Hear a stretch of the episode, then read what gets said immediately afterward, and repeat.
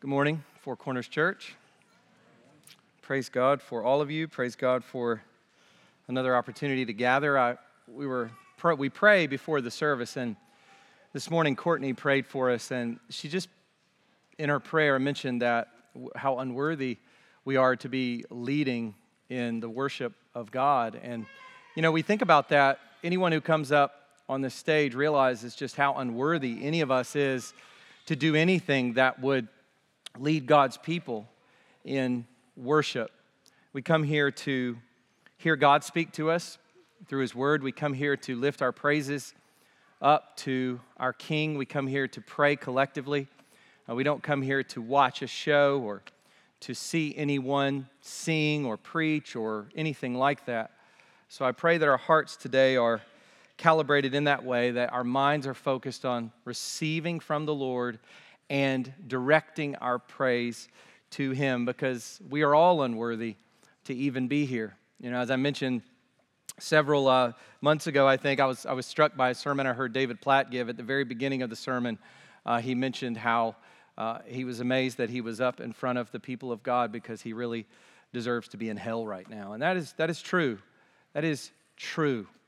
And it is sobering to consider that for all of us. If you would go ahead and go with me in your Bibles to Romans 13. Romans 13, we are in verses 8 to 10. Short little text for today. But it does stand alone in its own right, so we're going to give it the attention that it deserves, or at least try to. Over the last several weeks, we've been looking at practical Christianity. Practical Christianity, practical Christian living. What does it look like for us as Christians to bear witness to Christ in how we live, to bear witness to Christ in how we behave? You know, our behavior, our conduct, our activity out in the world is an important aspect of our witness. It's an important aspect of bringing glory to God and showing the truth and power of Christ and his gospel. We bring glory to our Father in heaven when those in the world, as Dennis prayed, see our good works. They bring glory to our Father in heaven. When the world sees our love for one another, Jesus says we are drawn, they are, they are drawn to understand that we belong to Him. They see the truth of the Christian message. How we live can never be divorced from what we have to say. If we are sharing the gospel with our mouths, but we are living like worldly people, then we are showing ourselves to be hypocrites. You know, people talk often about this mass exodus of uh, young people from the church you growing up. And this is, I've been hearing people talk about this for a long time, decades even, uh, that young people go off to college, they leave home, and they, they leave the Christian faith. And I'm convinced that a big part of that is what they're hearing is different from what they're seeing. They see one thing at home, at church, at Christian school, whatever, and they hear something different. May it be that what people hear is the same as what people say. What we hear, what, what people hear from us, is the same as what they see in our daily lives. So we bear witness to the Lord through how we live. What is the new normal? What is the new normal for those who have been delivered from the domain of darkness and transferred to the kingdom of God's beloved Son? You know, when we become a Christian, we have a new normal. And yes, we are growing and we are being sanctified and being transformed continually. And we, we see ourselves sin and struggle and we call out to God, we ask for His help, and we grow through the Christian life. But there is a new normal. And so let me just ask you this have, have you had a new normal moment in your life? And you may not be able to identify it, you know, the spiritual birthday thing, but do you have a new normal? Are you being transformed by the renewal of your mind? Are you not being conformed to the world? Has there been a conversion in your life? Or are you just marching along as you always have? You know, none of us is born a Christian. None of us is born with this normal that we've been reading about, this practical, uh, spirit empowered Christian living. No one's born that way. We are transformed, we are transferred in our lives, we are converted. Are you a converted Christian? Are you a converted Christian? We've been looking at what that looks like over the last several weeks. And today we come back to the theme of love. And the title for the sermon this morning is Loving Our Neighbor. We're going back to this theme. We've already seen how this theme dominates the Christian life. The big idea of uh, chapter 12, verses 9 to 21, is love. We saw that very long list.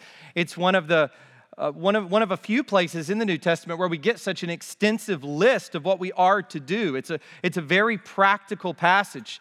It's great that we were able to just walk through that. But in that passage, Romans 12, 9 to 21, we see where it begins. Verses 9 to 10. You can just look down there. Let love be genuine. Abhor what is evil, hold fast to what is good. Love one another with brotherly affection outdo one another in showing honor. Love, love. It's no accident that love is the beginning of this list. Uh, everything that we go on to read must be tethered back to this command to love. And at the end of that larger section in chapter 12, Paul told us how we are to live among outsiders, how we are to live out in the world, out in society. And this, of course, naturally led him at the beginning of chapter 13 to address the topic of submitting to the government, submitting to the authorities. This is one of the key ways that we live out in society is we live in relation to our governments, local and state and federal for us in this country. We live in relation to them with a submission, a respect, an honoring. And this is what we looked at last week. So that was chapter 13, verses 1 to 7. Now, in verse 8, Paul seems to take us back to the love theme. So he seems to go back to what he was looking at in chapter 12. Everything he's been talking about, everything he just said, and will go on to say, boils down to this one word, this one theme love. So if you would go ahead and stand with me as we read God's word together. And we're going to read chapter 13, verses 1 to 10. But our text for today is verses 8 to 10.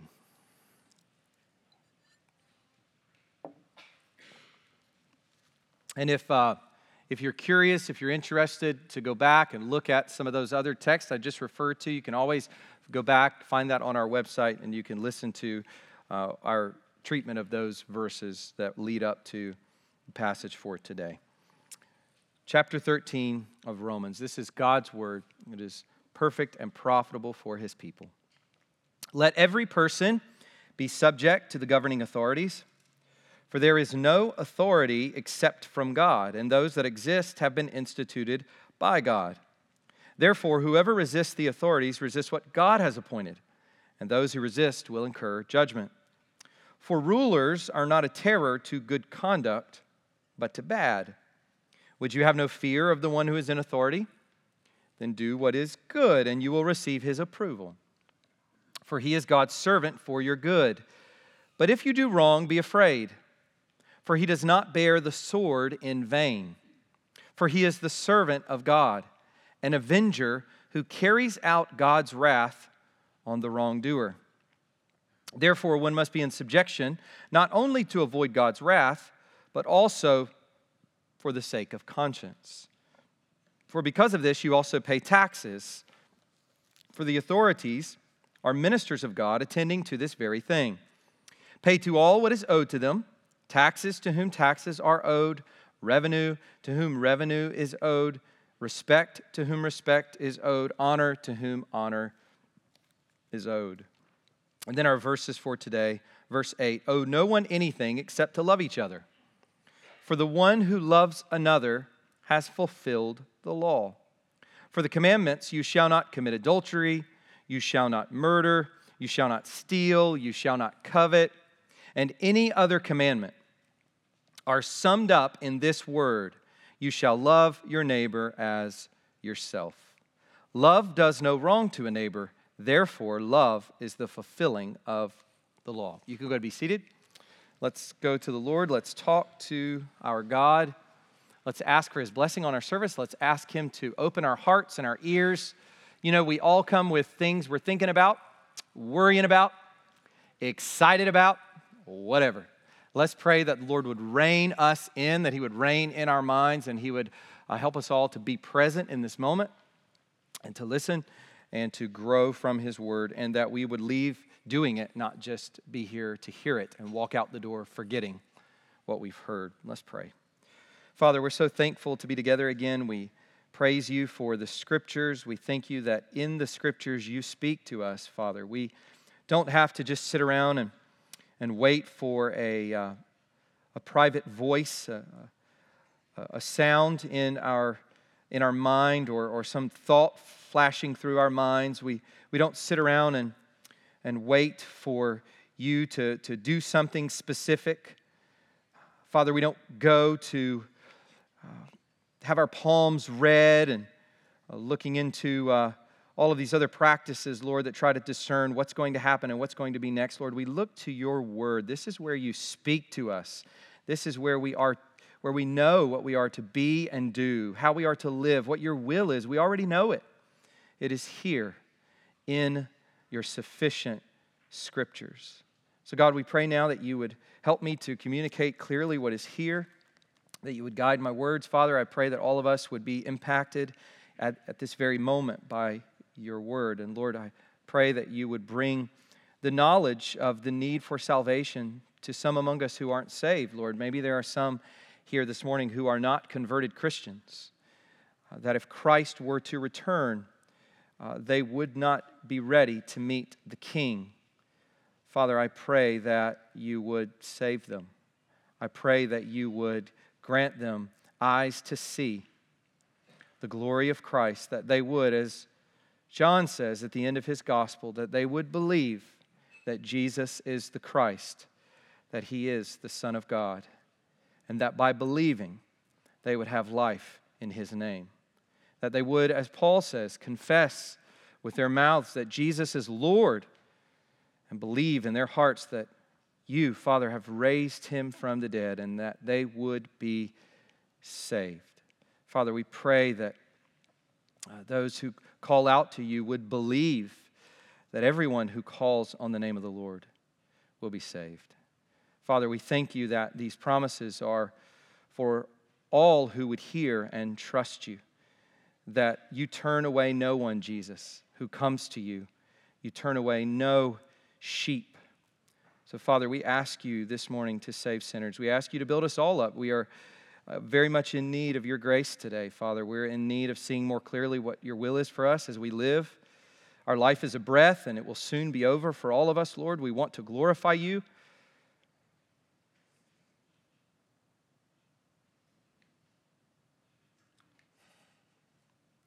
Be faithful. Help us. What a precious gift each day each day is in this life and how many we waste. What a precious gift each hour is in this life. And soon our hours will run out, our days will run out.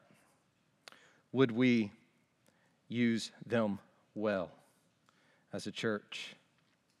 Each of us we pray. Be with us, Father, as we come to hear you from your word. And be with us as we continue in the remainder of this service, as we sing and pray, as we participate in the Lord's Supper. God, would all that we do glorify you, and would you be with us? Would you protect us from the enemy, protect our minds from distraction, worry, fear, concern of other things? Be with us now, we ask in Jesus' name. Amen. So, two points. Two points for us this morning. Two ways that Paul understands what it means for us to love our neighbor. What is it? To love our neighbor, as Paul describes it here, it is two things here our ongoing debt. It must be considered an ongoing debt. We'll talk about that in a moment. And then it is our overarching command. This is what it is to love our neighbor. So let's look at the first, our ongoing debt. Look with me at the first part of verse 8. We're just going to focus here on the very first two phrases. Paul says, verse 8, owe no one anything except to love each other. Owe no one anything except to love each other. So, why in the world is Paul talking about debt? Why does he say, owe no one anything? Well, it provides a link with what he has just said in verses 1 to 7. So you'll remember, you can look there, verse 7. What does Paul say? Pay to all what is owed to them. Taxes to whom taxes are owed, revenue to whom revenue is owed, respect to whom respect is owed, honor to whom honor is owed. Christians are always to be those who give what is due, to give what is owed. Now, some have mistakenly come to this verse, uh, they've mistakenly interpreted this verse to say that Christians cannot take on any form of debt. Maybe you've heard people say that, or maybe you've even thought that. You've read this verse, owe no one anything, and you've come away thinking that this means that we are forbidden from borrowing money, from taking on any form of debt. But that's not what Paul is saying here. That's not what Paul is, st- is saying. Instead, when Paul says, owe no one anything, he is basically repeating what he said in verse 7 pay to all what is owed to them. In other words, it, it's another way of saying pay to all what is owed to them. If we have debts, things owed to people, mortgage, car payment, whatever else, fill in the blank, then we ought to pay those. We ought to pay those faithfully and we ought to pay those off we ought to pay what is due. I think we could say that we should not take on any debt that we don't intend to pay. Of course, we should say that. We don't take on any debt that we can't pay or don't intend to pay. And if there's a possibility that we can't pay it, then we don't take it on because we are on the front end then disobeying what is being said here. We ought to pay what is due. We shouldn't be those who owe people things because we are not paying what is due. So, this text should not be used to forbid borrowing money. We see the legitimacy of borrowing throughout the Bible. I'll just give you a few verses that show that this was practiced throughout the Bible, throughout the history of God's people. Psalm 37 21.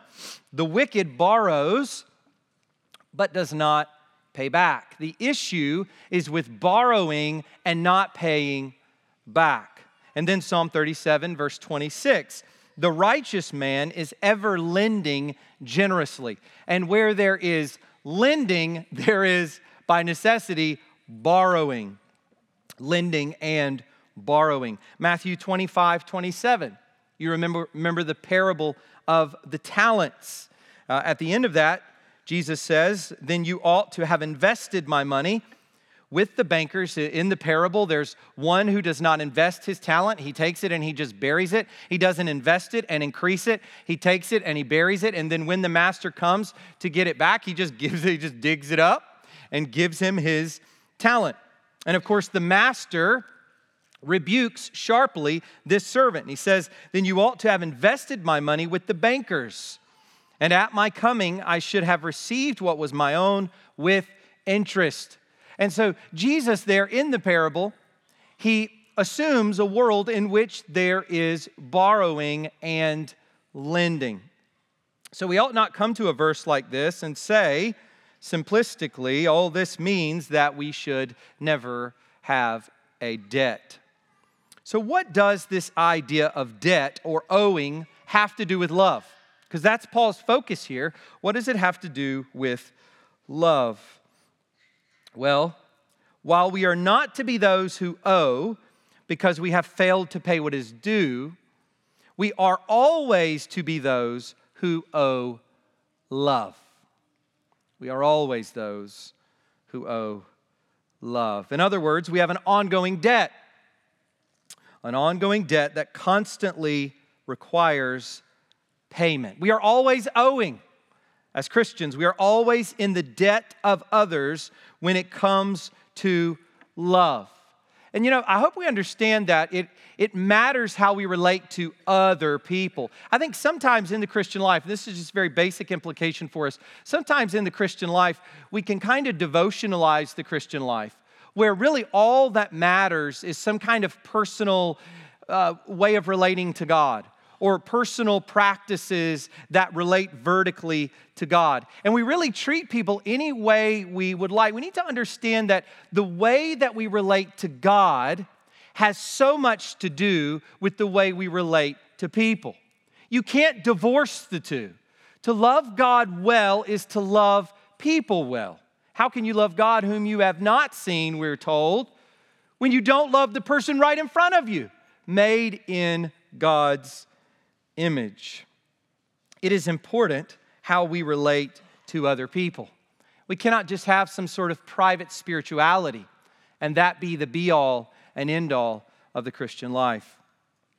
We are seeing here we have an ongoing debt. It is an ongoing debt that we could never fully repay. Let me give you a quote from the early church theologian Origen.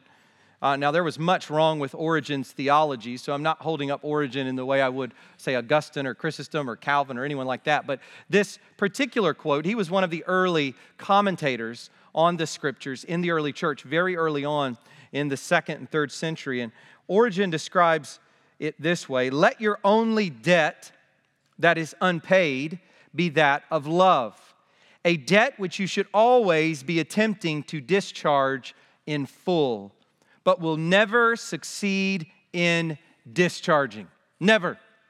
We will never come to a point when our love debt to our neighbor is paid. We will never come to a point when we can say, No, I don't owe you that anymore. Never. Right up until death. This is till death do us part. We are indebted to the other to love them till death do us part. As long as we live in this world, we owe this to our neighbor. Now, this causes us to ask the question what is love? And you could, of course, write entire volumes of books on what love is. But we've recently got a bit of an in, a bit of insight into the nature of true love. We talked about that at the beginning of chapter 12 as I mentioned earlier in verses 9 to 10. This love is by nature without hypocrisy. Love one another sincerely. Love one another from the heart. Love one another honestly without hypocrisy. Let love be genuine, Paul says. So, this is not just acting a certain way towards people, this is having a, a, a real love for them in your heart that shows up on the outside in your life. It is, without, it is without hypocrisy. It is with an eye to the good. We abhor what is evil, we were told in chapter 12. We abhor what is evil. We hold fast to what is good. And that means as our neighbor is standing there, as the other person is standing there, we consider anything that would come against them as evil, we consider that as bad. We, we do everything we can to prevent that from taking that person. And anything that would come at them that is for their good, we would cling to that, embrace that, invite that, and do everything we can to heap that on the other person. So it is without hypocrisy, it is with an eye to the good, and it is with warmth and affection. It is a family kind of love. And this we saw that this was particularly the case within the body of Christ. It is friendly. It is warm. Remember 1 Corinthians 13, love is not rude. Love is not irritable. How practical is that? How practical would that be for all of us if we meditated on that before we came home and saw our spouses? Or before we got on a difficult phone call, or before we came to group, or came to the gathered church. Love is not rude. Love is not irritable irritable, it is warm, it has affections, and those affections are demonstrated. It is friendly, it is kind. John 15, 13 tells us that it is by nature self sacrificial. Jesus says there, greater love has no one than this, that someone lay down his life for his friends. You know, it's one of the reasons that we so prize and value in our society the Medal of Honor. Uh, because it is typically the case that a Medal of Honor recipient who receives the pinning on of that uh, due to their heroic actions in combat by the President of the United States, that happens typically because someone does for their fellow soldiers what Jesus is talking about here. They lay their life down for their comrades, they lay their life down for others. Greater love has no one than this, that someone lay down his life for his friends. And of course, the pure, perfect, ultimate example of that is the Lord Jesus Christ. He was, he was saying this before he went to the cross. I like the way John Murray describes love. And I hesitated to use this quote because he uses some kind of some strange archaic language, but it's just so good and I think it describes so well what love is. So just try to stick with me, try to understand what he is saying. He says this love is emotive, motive, and expulsive. Already lost you, but I'm going to explain. He says more. I'm not just going to leave you there. It is emotive and therefore creates affinity with and affection for the object. There is a, an emotional draw. It is emotive. It involves affections. It's, it's really down in the heart. It's present there. It moves within. Sorry, that was all me. And then I'll go on. It is motive in that it impels to action. It moves us towards the other person in activity for their good. And then finally, he says, it is expulsive because it expels what is alien to the interests which love seeks to promote. It's a beautiful definition, I think. It, it fights against that which is foreign to that love. It calls sin out because sin destroys.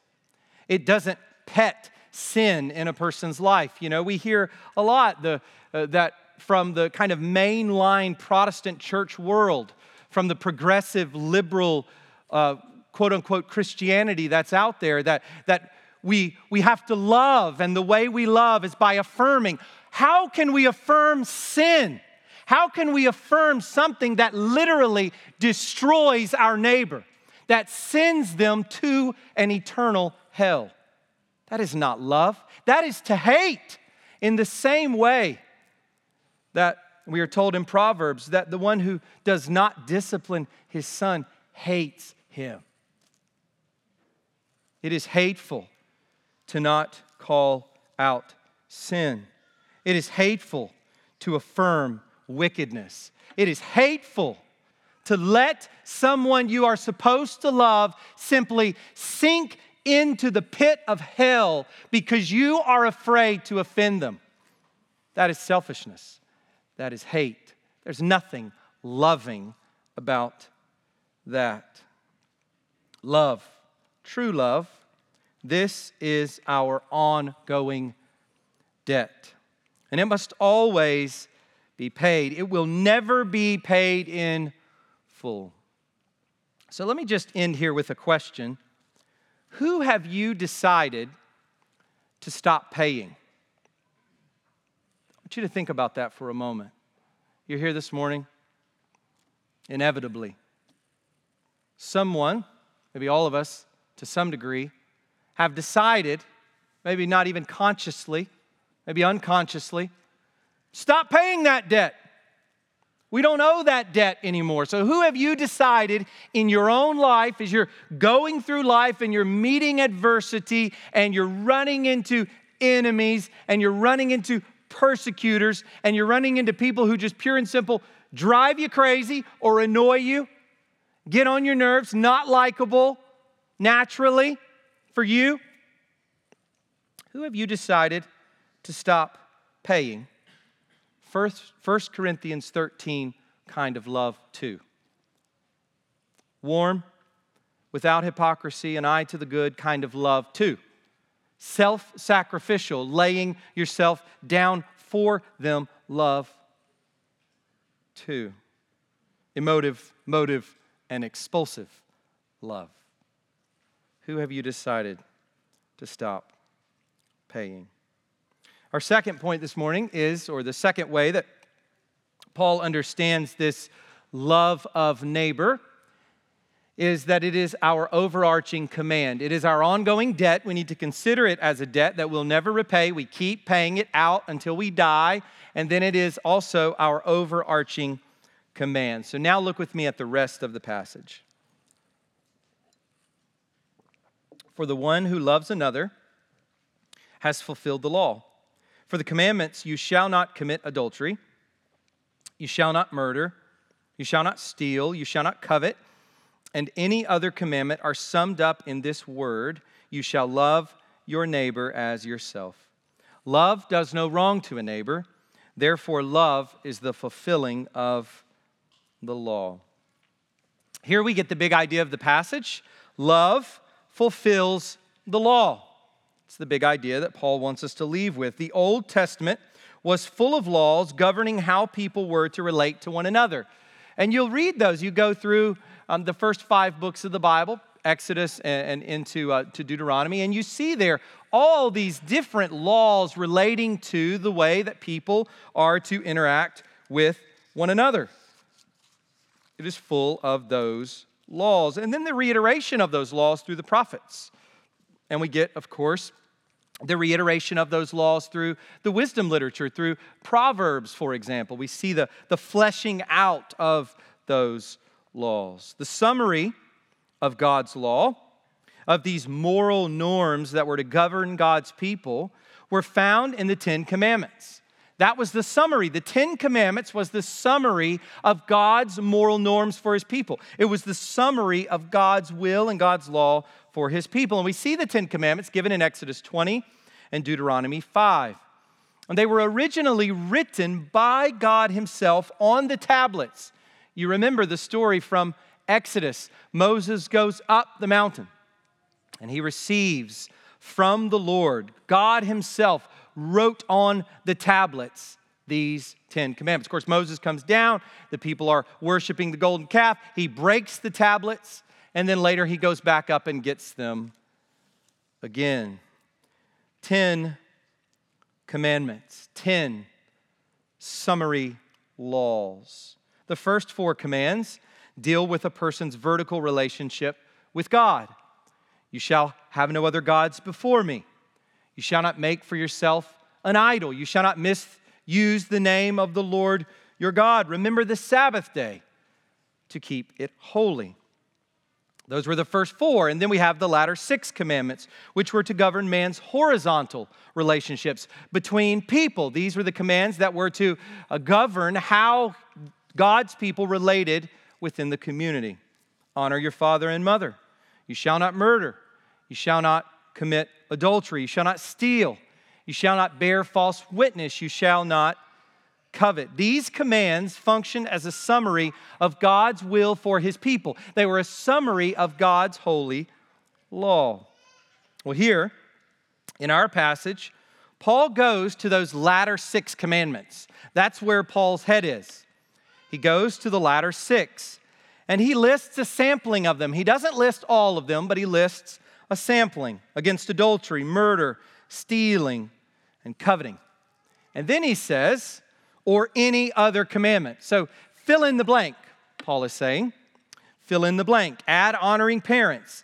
Add not bearing false witness. Or add any specific command that falls under any of these six. And here's what Paul says whatever you add, whatever you put in this category of command, when you take them all together, even, they are collectively fulfilled, summed up by one great command, by one great overarching command. Verse 8 love the other.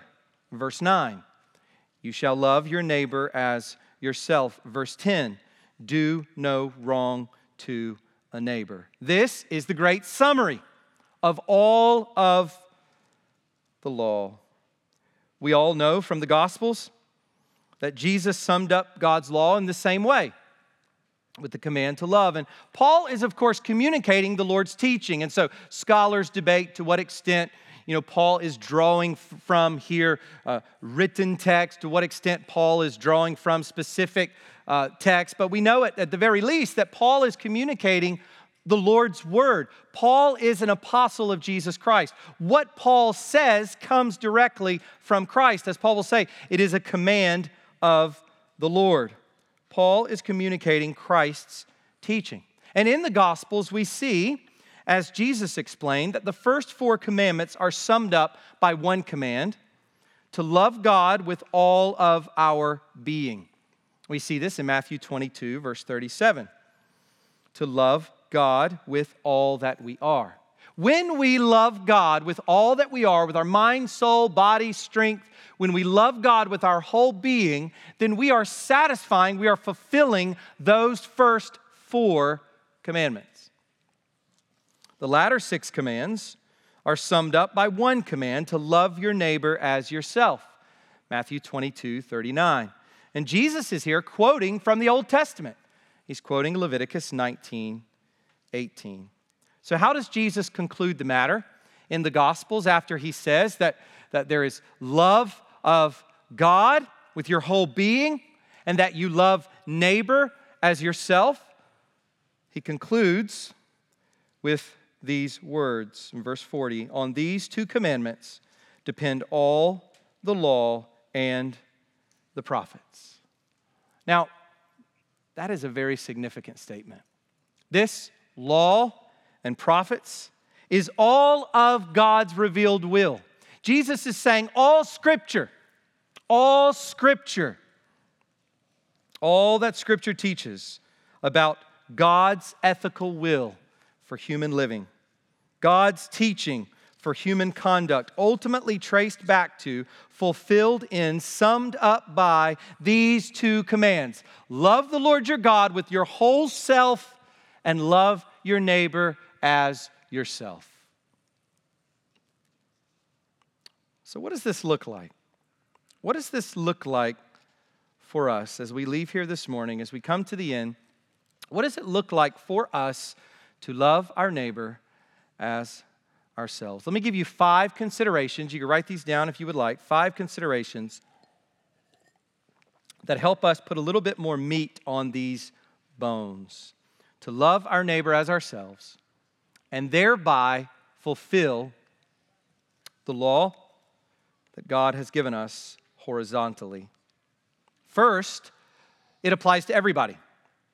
It applies to everyone. No one is excluded from our love. And we've already seen that a little bit with the enemies and persecutors. No one is excluded from our love. Yes, it begins with one another in verse 8. So if you if you look at verse 8, you will see owe no one anything except to love each other.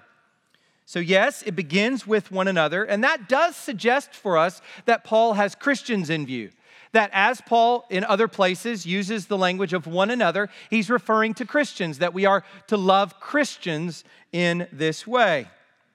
But Paul's teaching here ends with the word neighbor. And that tells us that this extends. It extends the application to everyone. Paul is not just saying, love those who are in Christ's church. He is saying, love your neighbor in general. So, who is our neighbor? Well, I had Dennis earlier read to us from the Gospel of Luke. Remember Jesus' teaching there in the parable of the Good Samaritan. We had the, the man who was beaten left to die. And there are three people who pass by. The first two are among the people. They're there among the people. They, they belong to the same people a priest and a Levite of Israel. And what do they do? They just keep going. The third person is a Samaritan. Now, if there was anyone who the Jews would have said, that guy is not my neighbor, it would have been the Samaritan. There were deep historical rifts between the Jews and the Samaritans. You get a, a, a, sense for this in John chapter 4 when Jesus talks to the Samaritan woman at the well. Jews and Samaritans did not get along. Jews and Samaritans did not relate to one another. And yet, in this parable, Jesus describes this Samaritan who, instead of passing by this man who had been beaten and left for dead, who was passed by by his own people, this Samaritan stops and he helps him. He provides for him, he, he, he cares for his wounds, and he brings him to a place where he can stay and be cared for. This man was a neighbor to this beaten man. Even though they were not associates, even though they were not of the same people, even though that uh, they were culturally understood to not associate with one, another, with one another, Jesus says these two are neighbors. And that tells us that our neighbor is any person we would come across, any person we would meet. Everyone fits in this category. And as I said before, after reading chapter 12, you can't exclude a single person from this list of those whom you are to love.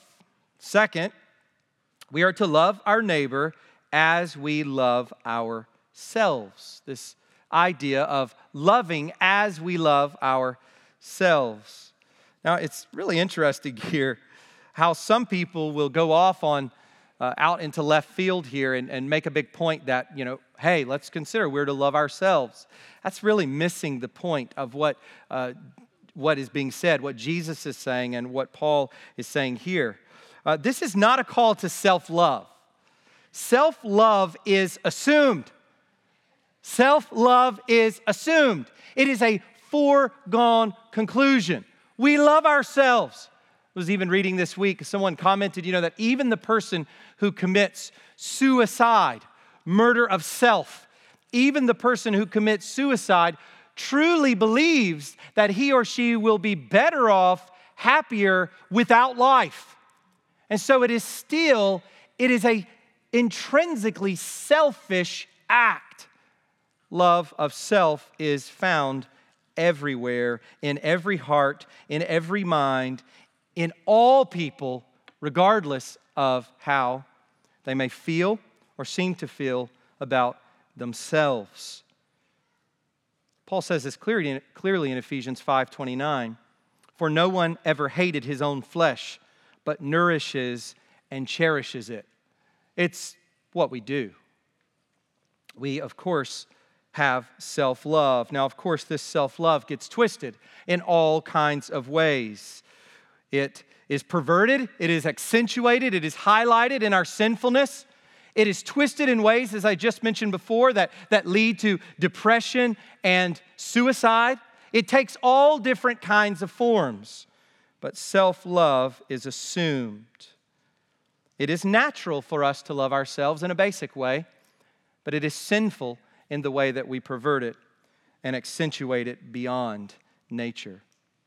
Just as we love ourselves and care for our own good, so too ought we to seek the same for other people. Uh, how often do we think that way? How often do we, uh, you know, uh, I've, I've, I've experienced little conviction moments on this. Even, you know, you maybe you've done this before too. You go into a bathroom and you, you draw off your hands you're headed out the door. Now, I do. I open the door with the paper towel. Know not everybody does that. I do that.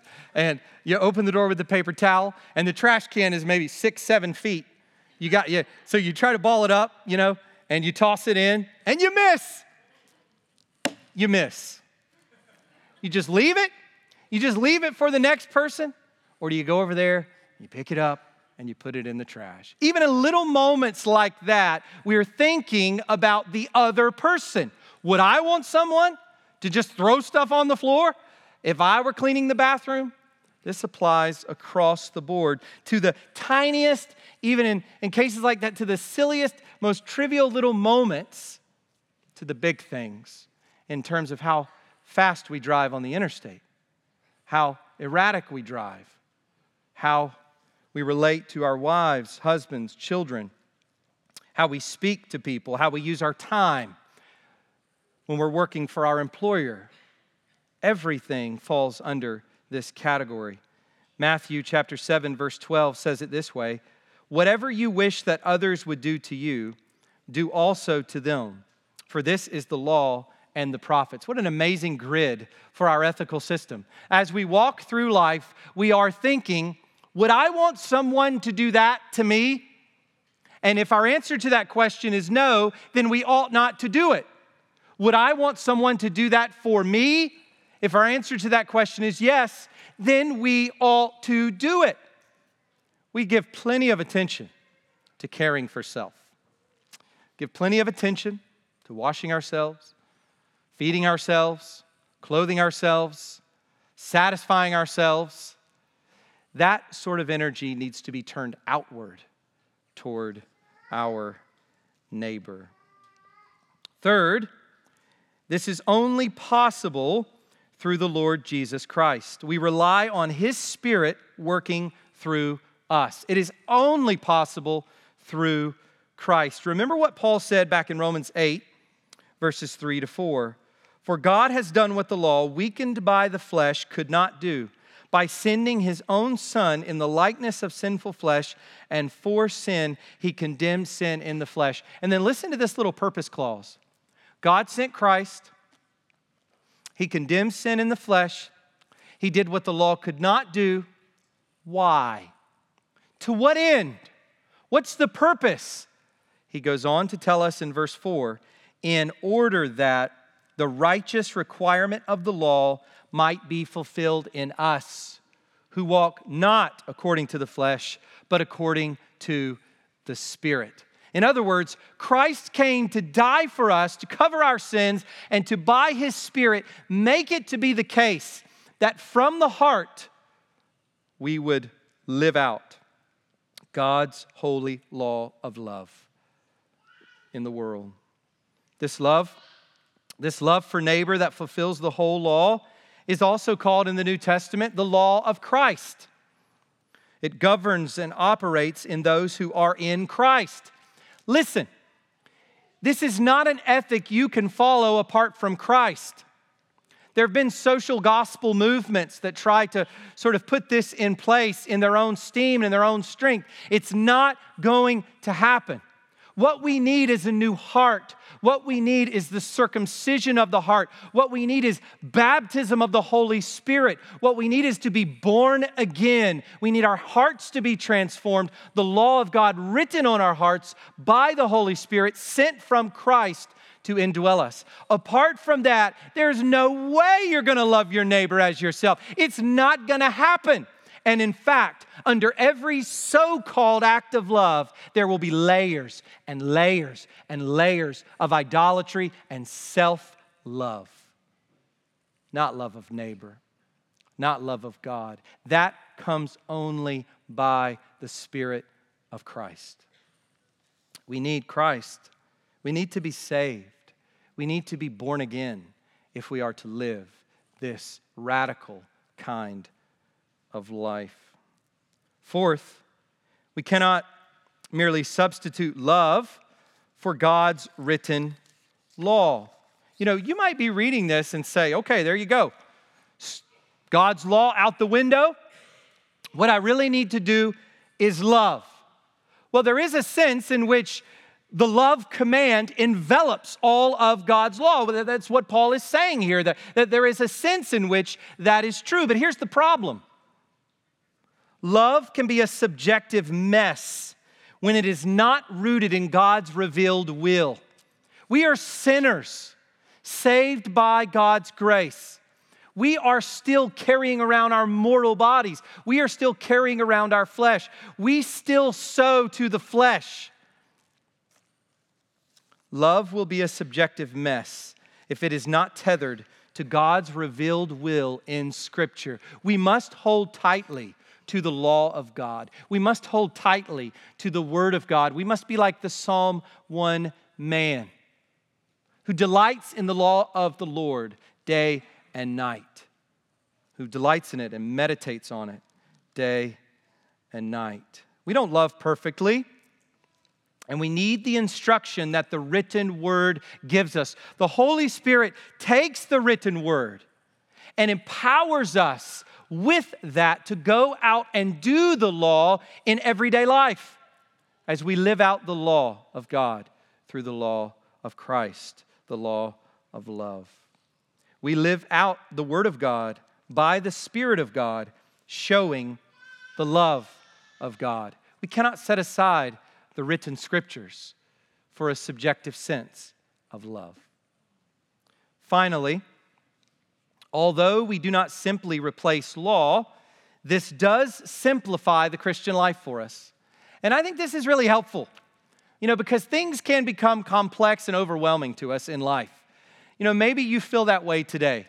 You just feel like everything is just mounting up on you. You feel like a failure. You feel like nothing that you do is, is moving forward at all. And you just, you have all these lists. I'm a list person. I have a lot of lists in my life. And you, you just, you feel like there's just too many lists. It's back-breaking lists just crushing you. One item, one item to govern all of our relating, all of our doing. Love our neighbor as ourselves. So maybe put those lists in the drawer for a little while at least and pull out this item and think on this item. Meditate on this item. By the Word of God, through the Spirit's power, go and love. This simple command constantly reorients us as well. It constantly brings us back to who we are. It constantly brings us back to the basics. And another thing that it does is it checks our motives. You know, you can't constantly be thinking, do unto others as I would have them do unto me. You can't constantly be thinking, love my neighbor as myself, and have motives that are all about yourself. You will be in that able to step outside of yourself and not use people, abuse people, and treat people as just a, a means to an end. Thinking of this command prevents us from doing good to people for our own benefit. Let me just ask you about that. You know, how much of what we do is really just for self? Really just so that we can feel good, so that we can be comfortable and be at ease, so that we can be liked by other people, so that we can be respected by other people. That's a temptation for people in the local church, particularly people in leadership in a local church.